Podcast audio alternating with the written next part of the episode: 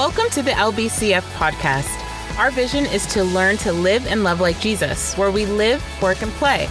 To find out more about our community, you can visit us at lbcf.org. We hope you are encouraged and challenged by this teaching from our community. All right, community. This is what's up. I love it. I love the connection and the connecting. And good morning, LBCF. We're going to get started here. We've got about 30 minutes. Um, and um, my name is Elvia, and it's great to be here with you guys. And um, I'm newly a member of the Elder Board, and um, I'm very, very, yeah, very fortunate to, yeah, to be able to serve in, in, in that way. And um, although I'm just getting started, and so I'm just saying that now. But I and just thinking about worship, guys, that song, man, that that that, that chorus of um, you know, you are. I just love that. Just just singing, you are waymaker, miracle worker, promise keeper, light in the darkness, and just yell, being able to yell that, and just repeat, that is who you are. That is who you are. And I feel like that just needs to be this meditation that we just keep in our minds at all time. Like, God, that is who you are, because there's so much that's always moving our minds and our thought and our focus from God away from Him and who He is, who God is in our life. And, and it's just so perfectly fit where my heart has been this morning. And, um, you know, we read this uh, in the scripture reading. Um, uh, we read in the first chapter of John, Gospel of John. And so you got this, this, this dude, John, who is the author um, of the Gospel of John. And he starts out the story of Jesus just by like just talking about the word and how the word was in the in the world. And and then he describes well the world not only is in the world but he created the world. Everything was made through him. And and then not only that he's the light in the dark world. And you know that thought I just yeah this world's dark. I go through seasons of like I just skip the news you know? I don't like to listen to the news sometimes because like I can't take it. It's too much. And the, all that being said it's just it's just a, a dark world. And and the cool thing about the Bible is you know we have some we have some ancient text and and we have jesus who gave example and and taught and, and the and the authors of the bible who taught on moving in this space the context of a dark world because this world is just as dark as it was back then and it was also a dark world so it's so significant and then he the very next thing after he says you know, the light shines in the darkness. So we have this context of darkness, that we live in this dark world. We all know it. And then John's talking about how the light shines. And then he all of a sudden kind of turns his gaze to this guy. And this is also where the story starts. This guy named John the Baptist, this other dude named John. And, um, and this John the Baptist, cool dude, I think he had dreads. Um, I, he, I also, you know, they say he ate uh, like grasshoppers or, you know, certain grubs and and and and honey and like just was just this wild dude, you know. And then he just kind of, but he came and he, he was the guy who was like telling people about the coming word, the coming light into this dark world. And this is how John describes him. There was a man sent from God whose name was John. And guys, I'm going to cry today, I'm sure. I just need to say that. And it's okay. Um, it's okay. And if you know, if you've known me, uh, like maybe on a deeper level, you know, I'm just like I don't cry. Come on, like I, I don't cry. But I think there's a part of me that celebrates it now because there's some work that's been done to get me to this place of being able to feel, you know. Anyhow, that was a side note. So there was a man sent from God whose name was John. He came as a witness to testify concerning that light, so that through him all might believe. He himself was not the light. John made sure that we knew that. He came only to witness, as a witness to the light. And I was reading that earlier this week. I don't know how I landed on it, I was reading it. And I thought, man, I always have read this from the perspective like John the Baptist is like this, like holier than thou dude. Like this is he, he's the chosen guy that came and made way for Jesus. This is a John the Baptist kind of description, and not me. But the truth is, guys, I think this is if you are a member of any church or just Christianity in general, man, you're a person of the light, you know? And, and I think, you know, I just was like, man, how, why don't I ever read? Yeah, that's right. I've been sent by God. And I was sent to, to actually be a witness of this light that I become aware of. And not only that, man, my heart, my calling is so that all people might believe in this light. And I think that's our mission, guys. Like this community. Welcome if you haven't, have you never been here or don't know us. And um, but man, welcome to our community. It's awesome, and this is our calling. I think you know, like this is what I was thinking this week. Um, that all might believe through us, and we have to remind ourselves that we aren't the light ourselves, which I think is also significant.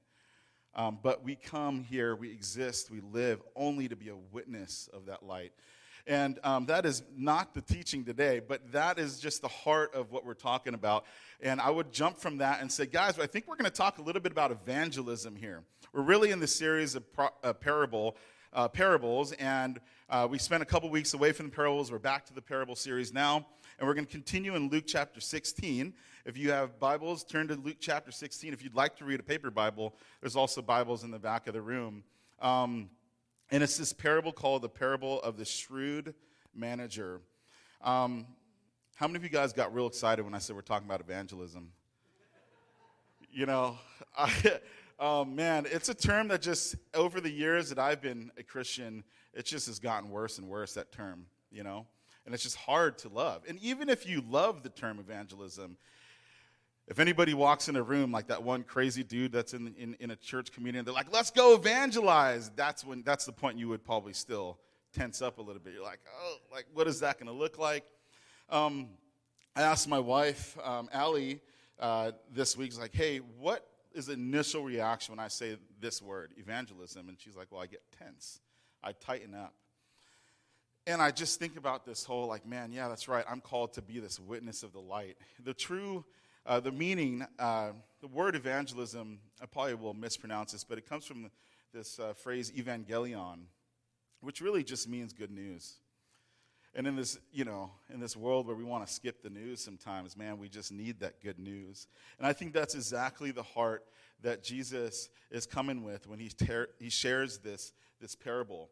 Um, now, uh, the parables, just a little bit about parables before we jump in. Again, Luke 16 um, is Jesus often taught in this mode uh, of parables, which it's almost like speaking in code. And he would say it, and sometimes he, it would be like in a story that was maybe an analogy to a truth about his kingdom, or a truth about heaven, or a truth about how we ought to act as, as, his, uh, peop- as people of light.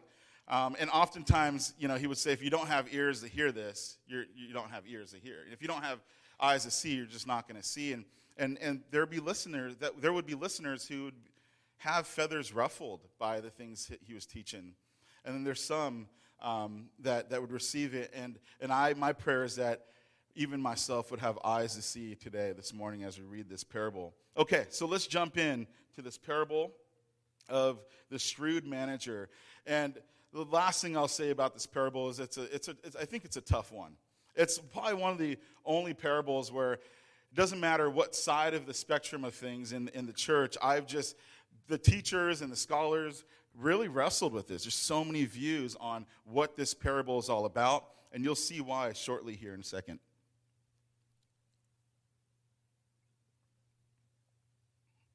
So we have Jesus, and he's hanging with his disciples, and, and he's telling, he's, he starts to talk to them, but there's also um, Pharisees in the area. They're listening as well. But he's talking to his disciples.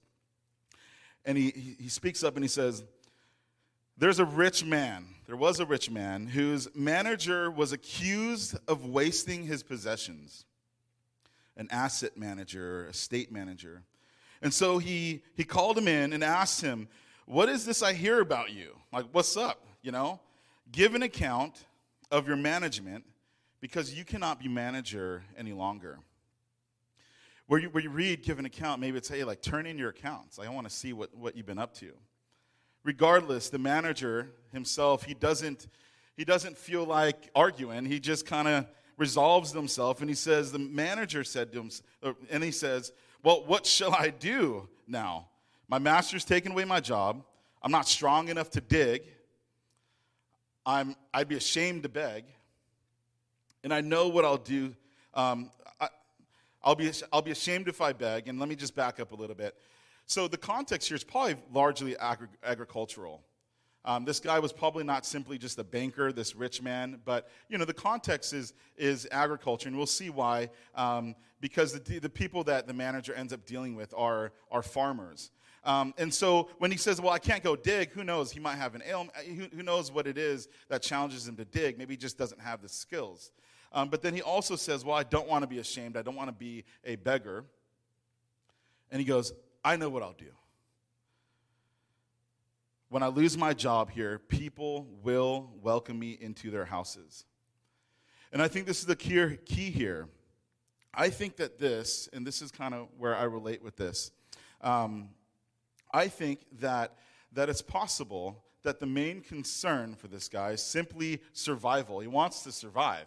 It's whether he needs a place to live or maybe he needs a job to be able to pay for uh, a way of life. He then says, Well, I know what I'm going to do. And by the time I'm done with my little plan here, um, every, like I will, I, will, um, I will have a place to go. I'll have a home that will welcome me in. Okay, this is where it starts to get good. So he called in each of his master's debtors, the people that owed the master money, and he asked the first, How much do you owe my master? And these debtors, of course, they didn't know that he was about to get fired. So they talked to him like he was still the manager of the estate. How much do you owe my master? And the, and the first person says, 900 gallons of olive oil. And I'm not uh, an expert on this, but I, um, I believe that it's about a year and a half of a farmer's wages um, in, during this time. So, a bunch of money.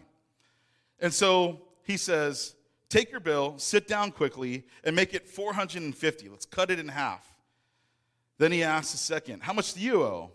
and a thousand and the, the person says a thousand bushels of wheat and then he replies well take your bill and let's make it 800 and so this guy obviously he's cheating he's scheming he's dishonest and this is the reason why we get challenged with this so then the next thing that jesus says is well the master responds by commending the dishonest master because he had acted shrewdly and so people ask, like we all ask, why would Jesus promote this guy? Why would he say that this master would actually commend this person for acting shrewdly?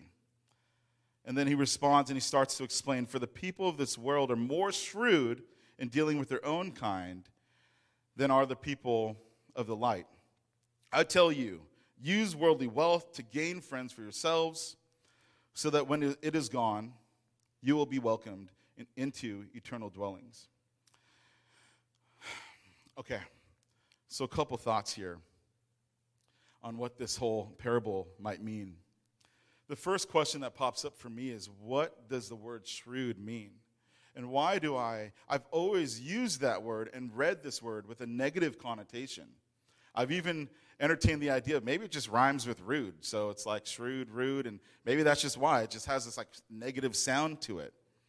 Um, but then when you look up the definition of the word shrewd, you find that it's, it's synonymous with words like astute, sharp witted, sharp, intelligent, clever, alert, observant, wise, sage, on the ball.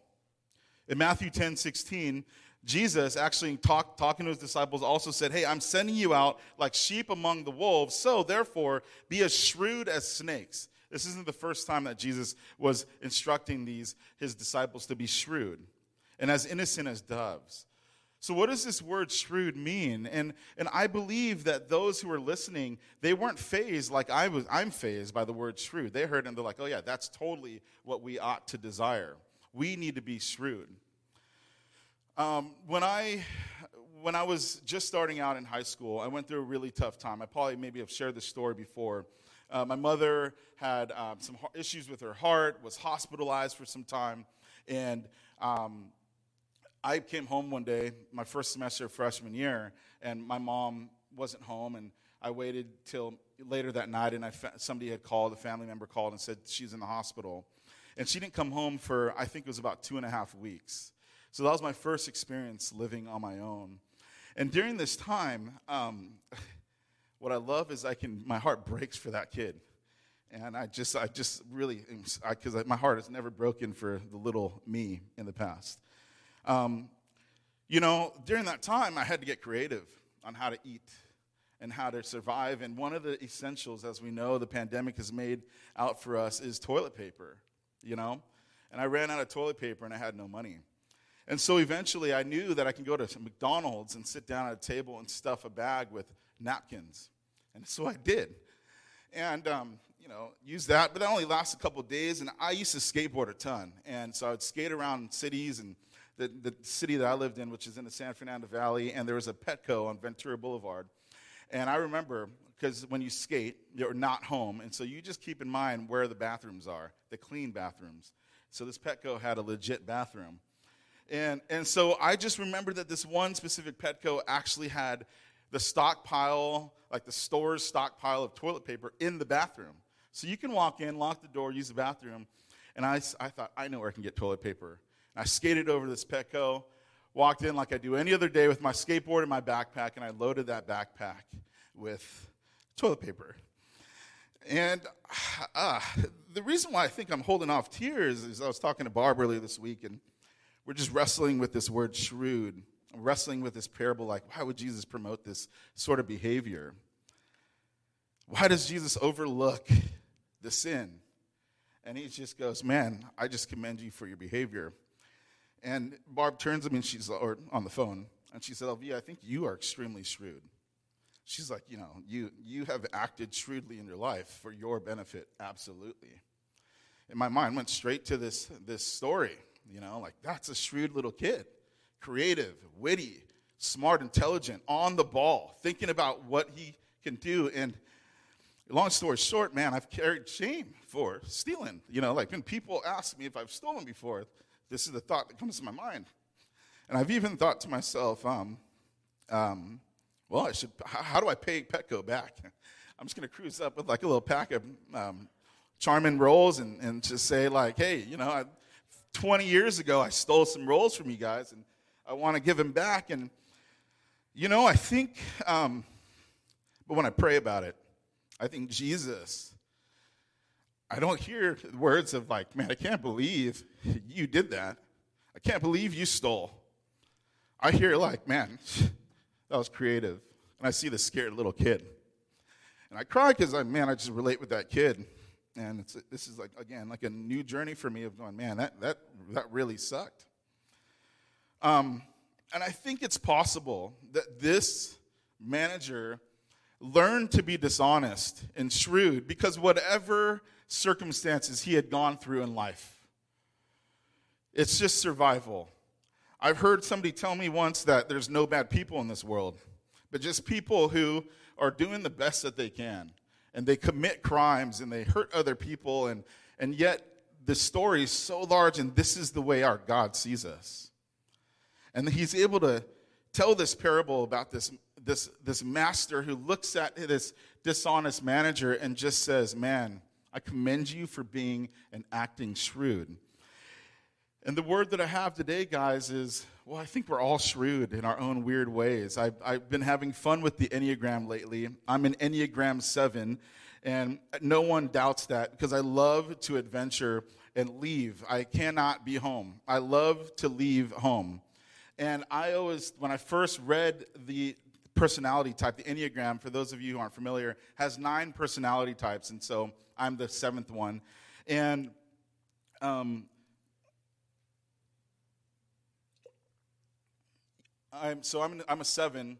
And so you read these personality types, and the first time you like read your personality type, you're like, wow, that's crazy accurate. And then you go from that and you start learning about what really creates, you know, why people operate in their certain personality type.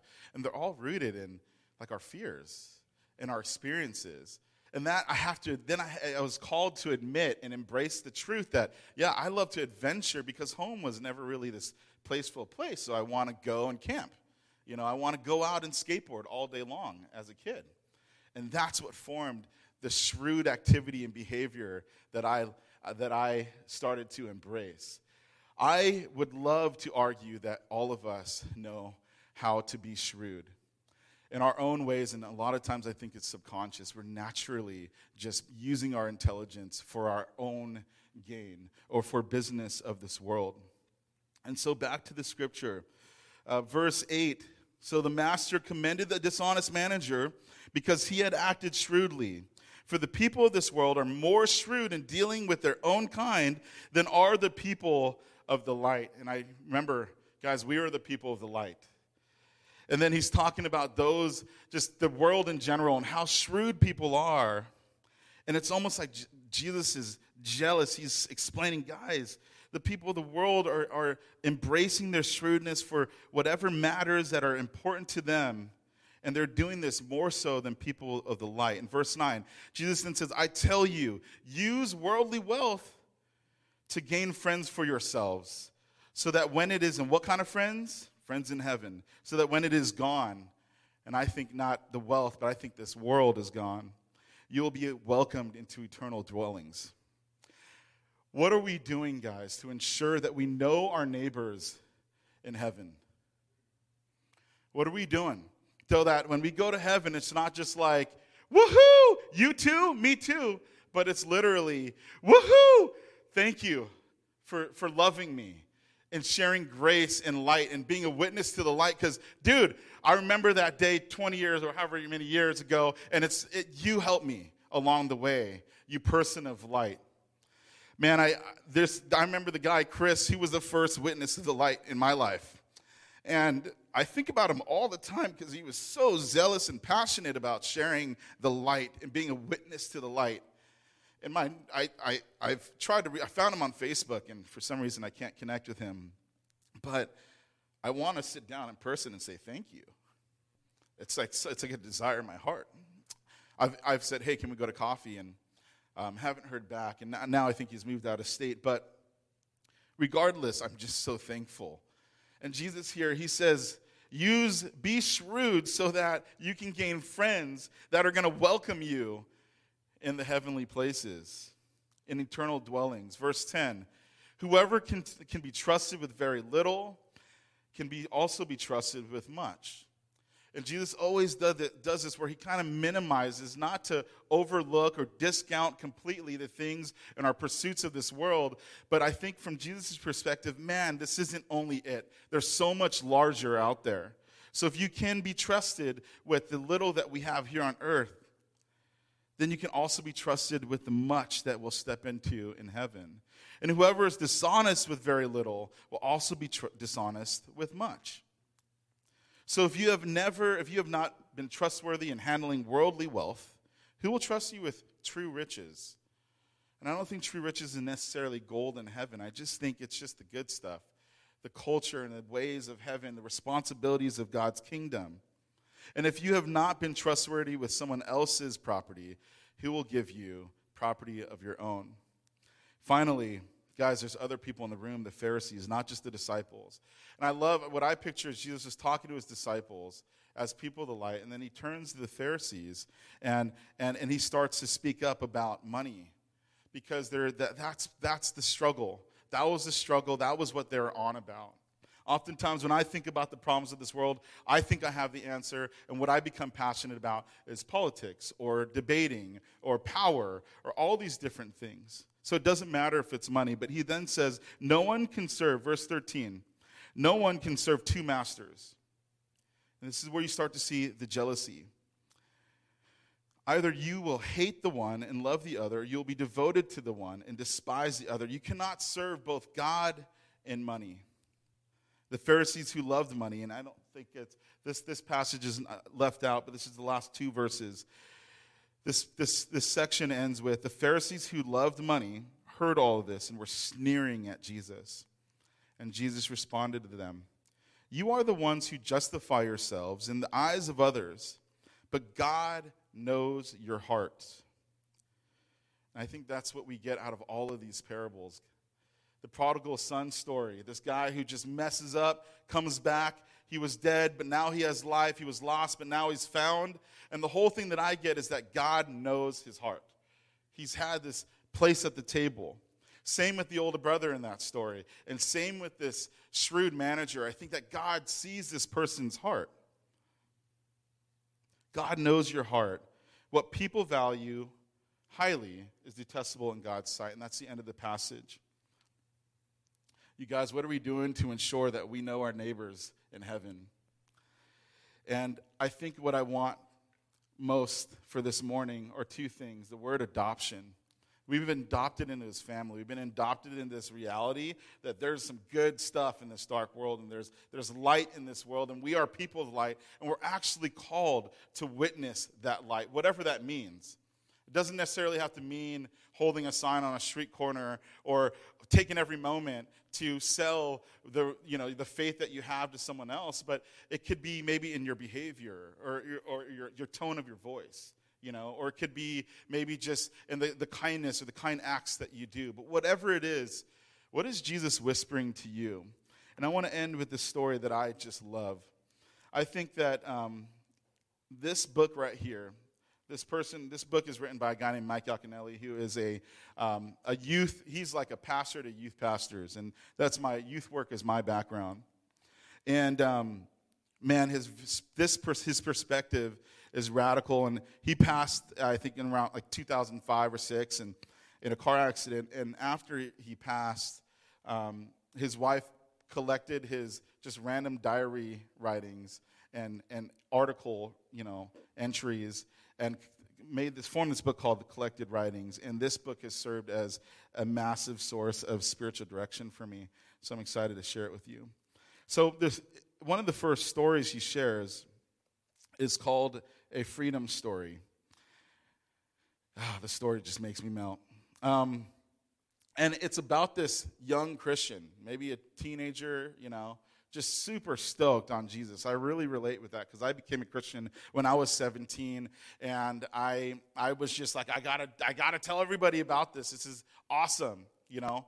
And so here's this Christian who is new to the, the game, doesn't really understand the rules, doesn't understand, you know, the, the mannerisms that he needs to have, but all he wants to do is share that light. He wants to evangelize. He wants to share the good news. And so one day he's like, I'm just going to go into the middle of the city and, and just start there. And he goes in the middle of the city and finds this, this really old, dilapidated, like housing project building. I picture maybe like New York, this large building. And, and, and he goes into this building and just walks in. And the, the, he walk, starts walking through these dark hallways. And he starts to hear this woman screaming, yelling, angry, and a baby crying. And so he's like, maybe that's a sign. And he walks up to the door and he knocks on the door. And this, this woman opens a door and, and just goes, What do you want? You know, I'm busy. And he, he notices, you know, the woman is, is, is just frantic and angry and is, is holding this baby that doesn't have a diaper on, is naked. And, and you know, she's smoking her cigarette. And she's just like, I don't have time for pe- like people like you. And so, you know, she slams the door and he walks out defeated. And he just goes out to the front of the, the building and sits down, just like, man, I'm good for nothing in this, this game of witnessing the light. Like, what am I going to do? I got no skills, no sway. And, and so he looks up and he sees this liquor store. He goes in the liquor store, starts walking around, and all of a sudden he remembers the baby was naked. The baby didn't have a diaper. And and she was smoking. So I know what I can do. I, am going to buy some diapers and cigarettes. I'm going to go try again. And he does that. He walks into this building. He knocks on the door again. Lady opens it. What? And he just shoves the diapers and the cigarettes in. And she ends up letting him in. And I'm going to read from the book just to capture what Mike Yaconelli says here. The woman invited him in. The student played with the baby. He put a diaper on the baby, even though he never put a diaper on before. And when the woman asked him to smoke, he smoked, even though he never smoked before. He spent the whole day playing with the, the baby, changing diapers, and smoking.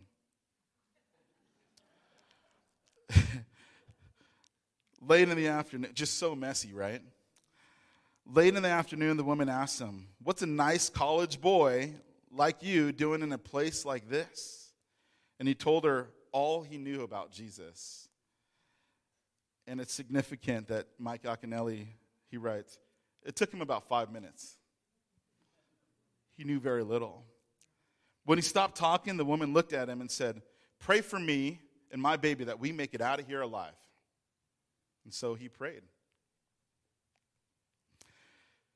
Mike writes, This young man's story is a freedom story because of his freedom in Christ. He was led by the Holy Spirit to change diapers and, well, smoke.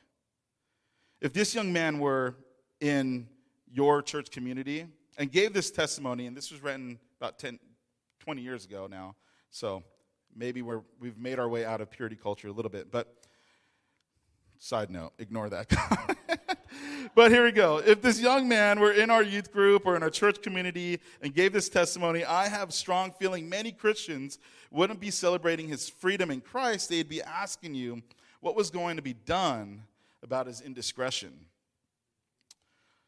Trouble is, what he did was spirit led indiscretion. Paul said it best where the Spirit of the Lord is, there's freedom. Freedom to simply be available, freedom to mess up, freedom to try and give it a shot, you know, because God knows your heart, right? And in this situation, he was free to smoke. Uh oh. When Jesus says the truth sets us free, he isn't kidding. The trouble with modern Christianity is that we've tried to defang the truth. Freedom in Christ does have fangs, sharp ones. That's why when Christ was around, people weren't afraid to tear roofs apart. There's a story in the Bible where they, they wanted Jesus to heal someone, so they ripped the roof of this building apart. That's why back in, in when Christ was around, they let little children run out of control. And when I read this, I just pictured when Etta was uh, dedicated and the kids were just running out of control right here. The freedom Jesus is, up, is all about isn't a nice religious concept or a cute idea. It's wild, dangerous, shocking, upsetting, uncomfortable, daring, threatening. It's, and it threatens truth. And this is kind of where this part challenges me. Freedom in Christ means we are free to fail and free not to fail. We're free to follow Christ and actually free to run from him out of fear. Have you done that? I have. We are free to obey and free not to, be, not to obey. And I've spent a whole lot of time not obeying. We are free to sin and free not to sin. And Mike Yaconelli is not promoting this life of sin. Jesus instructed us to, to turn from sin, to change, and to sin no more. Sin can be very detrimental in our life. But I think there's a deeper point here. There's freedom to give it a shot and just to go. And so when I ask, what is Jesus whispering to you today? What are we doing to ensure we know neighbors when, in, in the kingdom of heaven? Guys, I want you to hold in your heart also this truth that, man, there is freedom to give this a shot. I was free, although stealing is not okay, and that's not the message here. I was free to be that little kid who was scared and just to do what I needed to do, to be shrewd, for my own worldly survival. And in so, Jesus, I hear his voice, and he's like, Man, I see that little kid, and you need to see that kid too. I see the situation, I see the context, I see to the shrewd manager that you're trying to have a job, you're trying to make your way. And he takes this whole context and then he says, You guys, I just want you to love the kingdom far more than all of the earthly pursuits. I just want you to pursue and use your shrewdness for the sake of the kingdom of heaven. And that's the calling for our church, Long Beach Christian Fellowship, that we would just be this community that embraces the fact that, that we are people of the light, that we are called to be witnesses of the light, just like John the Baptist. He is not, he's not the, the dude on the pedestal that's above us, where that is only his calling and that's not our calling. I think in some odd way, the, the writer, the Apostle John, was, was describing us as a church, as the body of Christ. And so, again, I just ask one more time um, what's Jesus whispering to you? What's he calling you to embrace? For some, it might be, man, I need to study scripture more so I can just understand how to explain this stuff that I feel in my heart. For others, it might be, man, I, I need, to, I need to befriend my neighbor because I've been kind of mean to my neighbor. Or others, it might be, man, I, I really need to go um, and do this wild thing. I don't know what it was or what it is. But what is Jesus whispering to you? Final question Are you moving too fast to hear? I encourage you to slow down. That's my daily reminder for myself. Got to stop and listen to this Jesus. So, um, there's a conversation of the heart. God knows our heart. And I think that's what it's all about. What is the treasure of our heart? And sometimes we just need to come back to that first love. Sometimes we need to come back to that original thing that just lights our heart up about the person of Jesus and forget all the other business. And I think about the word evangelism, and there's a lot there. There's a lot of there's a lot of reason why I tense up when I hear that word, but maybe we need to forget that and just be simply people of the light. And um, so we're going to move into a time of just worship. We're going to respond. But worship is more than just a response. I think that uh, worship starts where we get up and we put our clothes on to go to church and we park and walk in, and worship is happening already. And we come in, and, um, and, and I believe that worship, one view that I, I hold is that worship is like this crescendo on a Sunday morning, all to communion, where we get to demonstrate and act in this in our union or communion with, with Christ. We come back to that starting place.